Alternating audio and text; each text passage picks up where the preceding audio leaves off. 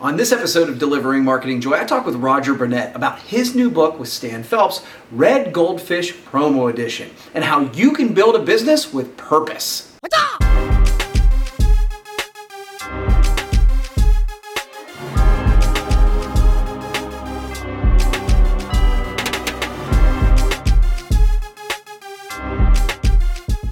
there, and welcome to a brand new edition of Delivering Marketing Joy. I am your host, Kirby Hasseman. Joining me today is a repeat guest. He's been here a bunch of times, and that's because he has a lot to say. And I'm really excited this time because he's got a new project that I can't wait to chat with him about. It's Roger Burnett. He's with Social Good Promotion, which is a cool company anyway, but he's the author or co author of the new book, Red Goldfish. It's the promo edition. Hey, man, thank you so much for taking the time. I appreciate it, Roger. I'm always, you know, Kirby, you ask, I show up, and this is number six. Is that right? That's a, yeah. I'm not good at keeping track, but I do appreciate you taking the time each time, and I am fired up to talk to you about this new project. So let's jump into that. I like I'm proud, uh, you know, in the interest of transparency, uh, to be a part of the launch team for your new book, Red Goldfish, with Stan Phelps. So, yeah, first, can you kind of talk to us about the inspiration for the book and what it's about? Yeah, so Stan has this is his 16th book. Wow. That includes a couple version 2.0 upgrades of some of the original books, but they all fall into this Goldfish franchise of books, which the concept behind the Goldfish idea is even for the largest companies, making changes oftentimes requires small things to go the direction you want them to do to have a big impact. So for businesses of all sizes, there's the opportunity to think small and create opportunities for change. And the Goldfish franchise is built on different colors of fish. So there's a mm-hmm. purple, there's a green, there's a gray, there's a couple metals in there. There's, there's a lot of different versions, but Red Goldfish, uh, the original edition of that book, Stan wrote with Graham Newell, and the idea is the concept of red being a differentiator on purpose. Mm-hmm and the way that businesses who are focused on a give first strategy oftentimes outperform the marketplace. Yeah. So I know Stan through some mutual contacts and you know it really was largely the efforts of what we did for Promo Cares.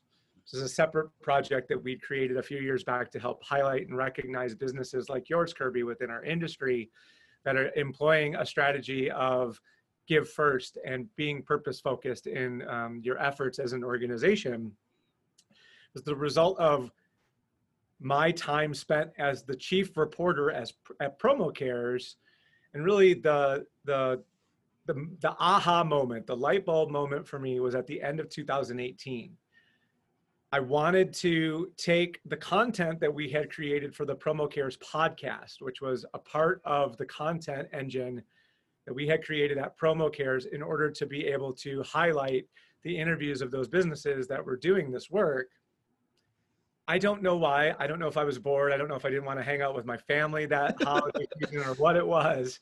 But I got it in my head that what I was going to do was take the nine hours of content that we had recorded during that year as podcasts and refashion them if I could develop and see themes that had uncovered themselves during those interviews. And boy, oh boy, oh boy. Once I really dug into it, I spent about 40 hours. Hmm taking apart that content and then re- repurposing it as a set of podcast episodes that I released on Promo Cares podcast at the end of 2018. And what I really learned was good is good for business, that employees have a tendency to gravitate towards organizations that they share a common belief with, they're loyal and they stay longer, oftentimes for less money, and that customers become more apparent to those businesses once they've made that decision. So by virtue of my relationship with Danny Rosen, who's my co-founder in Promo Cares, I was introduced to Stan, mm-hmm. who then sort of was paying attention to what we were doing with Promo Cares and said, there seems like there's some correlation here between what we did with Red Goldfish and what Promo Cares is all about, and challenge accepted. So that's sort of what led to the book. It was a, almost an 18 month project in that whole process and nothing like a global pandemic to sort of change the entire context of the book about 75% of the way through to its completion.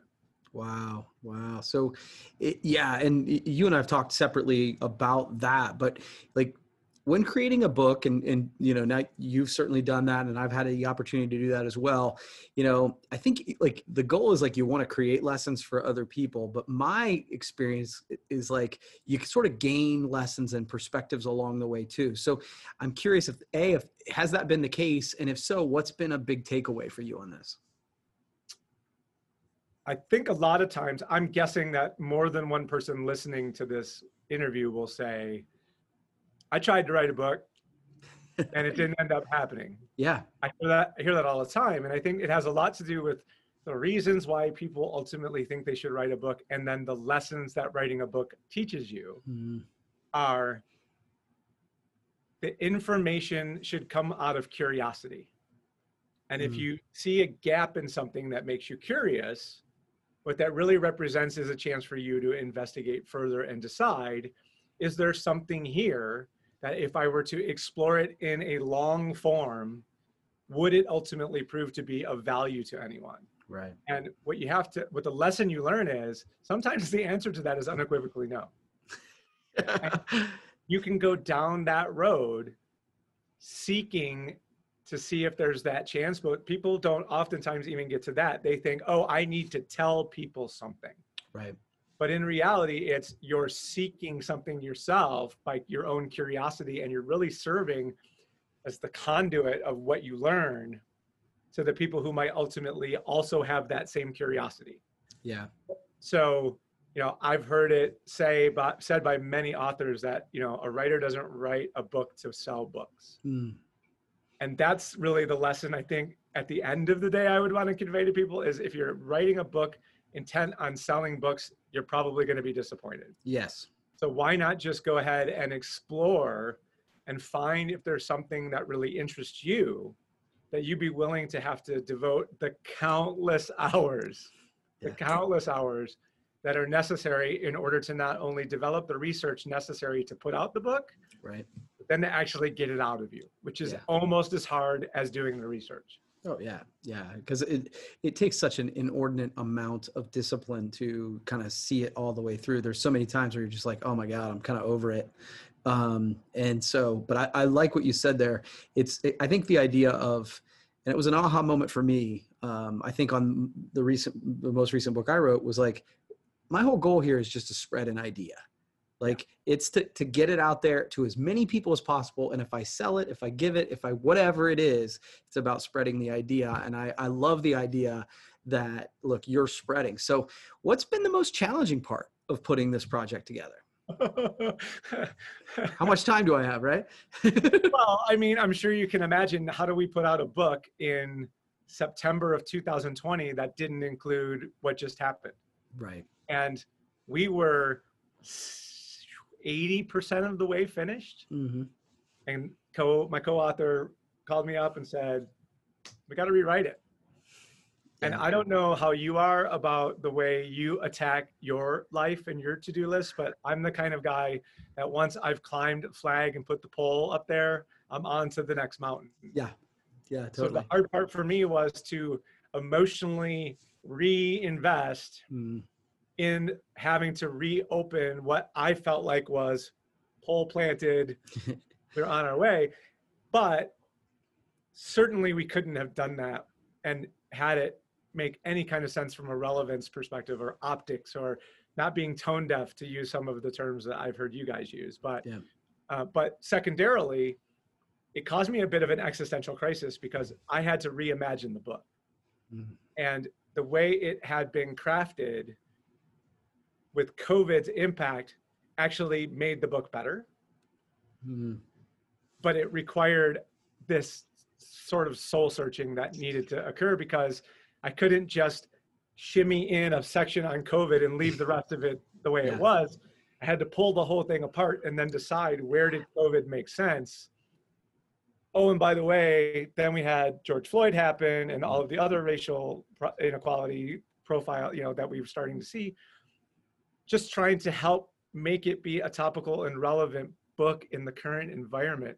It's a massive, massive challenge. So I'm grateful for the fact that we grappled with it because it made the book better in the end. But man, what an effort in that process. Yeah, no, I, t- I can't imagine having to sort of restart that. So I kudos to you. And, and again, like you said, you're going to be so much more proud of the end product because of that. And I, I, man, that's, that's awesome. So, um, really quickly before we move on. So, uh, where can people find this book when it's ultimately put up? In the interest of transparency, as we're recording this, it's not released yet, but it will be any moment now. So where can they find it? Yeah, it's it'll be Amazon. So there'll be a uh, paperback version that you can have delivered to your person. Yes. Those of us who still like to have the tactical, yeah. tactile having a book in their hands. The uh, e-reader version will be available the exact same day. So September awesome. 15th on or about we found out that book releases are a lot like building a house. Sort of the fluid situation until it actually happens but the way it all stands now yep. september 15th will be the day amazon will be the place red goldfish promo edition co-authored by stan phelps and roger burnett. Can't wait to see y'all uh, walking around with your pictures of your book and sharing with me the lessons that maybe you might be able to take from what we gathered yeah, man, I'm excited for you. I'm proud of you. Uh, you've answered my three questions. I give everybody a chance to ask me a question. Do you have one for me?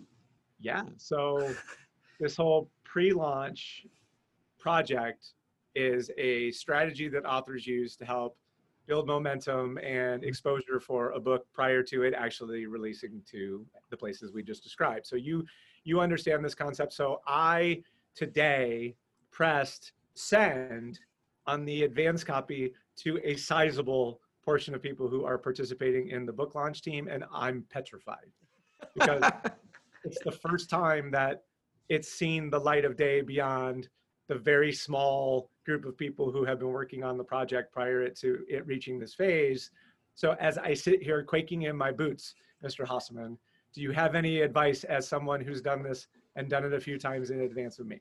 Yeah, no, that's great. And this, uh, first of all, give yourself grace because the idea of you being petrified is totally natural. I mean, think about how you feel and how everybody feels when they put out a blog post, when they put out a, a video for the first time. Like you still, even if you've done it a bunch of times, there's a sense of trepidation that it isn't going to be well read or well respected or whatever. Well, you know, when you do that for something that took 18 months in the making, of course that's going to be exponentially bigger. So give yourself grace there.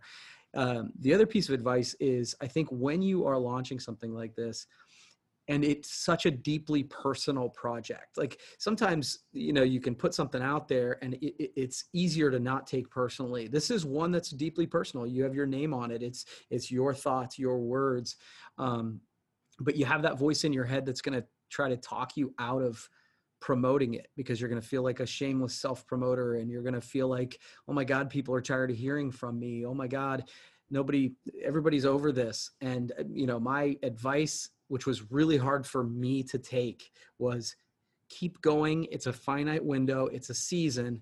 Um, i think so many times we think that everybody in our circle is sick of hearing about it. And the truth of the matter is a lot of them and this happened to me where people like i didn't even know it was out there. And i'm like like this is somebody in our industry and you know i'm like i don't know how that's possible but they were excited to hear it because it was their first time. And i think that's going to be the case with you and so you just got to fight through that voice and keep promoting it.